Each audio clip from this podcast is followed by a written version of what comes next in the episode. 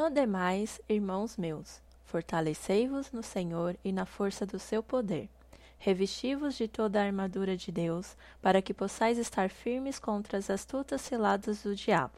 Porque não temos que lutar contra a carne e o sangue, mas sim contra os principados, contra as potestades, contra os príncipes das trevas deste século, contra as hostes espirituais da maldade nos lugares celestiais.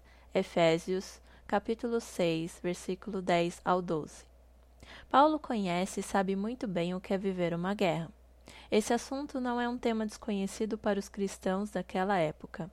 Nós também vivemos diariamente uma guerra, e não estou me referindo a uma guerra física, política, territorial, mas sim uma guerra pelo domínio de nossos corações. O pecado dentro de nós batalha para que nos rendemos aos nossos desejos e para que o nosso próprio reino reine, ao invés da vontade e do reino de Deus. Somos tentados a somente sermos gratos quando as coisas vão bem. Valorizamos nossos confortos, amores e prazeres. Queremos trilhar nossos próprios caminhos ao invés de nos submetermos a Deus. Quando pensamos em batalhas espirituais, pensamos em anjos e demônios batalhando.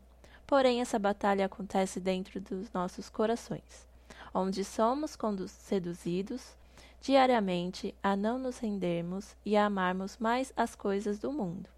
Em 1 João, capítulo 2, versículo 15, nos diz: Não ameis o mundo, nem o que no mundo há. Se alguém ama o mundo, o amor do Pai não está nele. E o que é amar o mundo? Amar o mundo é seguir aquilo que vem do mundo, os maus desejos da natureza humana, querer o que agrada aos olhos e o orgulho pelas coisas da vida. Em Gálatas 5, 19 a 21, diz: Porque as obras da carne são manifestas, as quais são adultério, fornicação, impureza, lascívia, idolatria, feitiçaria, inimizades, porfias, emulações, iras, pelejas, dissensões, heresias, invejas, homicídios, bebedices, glutonarias e coisas semelhantes a estas, acerca das quais vos declaro, como já antes vos disse, que os que cometem tais coisas não herdarão o reino de Deus. Que a nossa guerra não seja contra as pessoas, mas contra o nosso próprio querer, a nossa própria ganância, inveja, idolatria, ira, inimizade, falta de amor para com o próximo. E se você foi tocado por essa palavra e deseja abençoar outras vidas, não deixe de compartilhar via WhatsApp.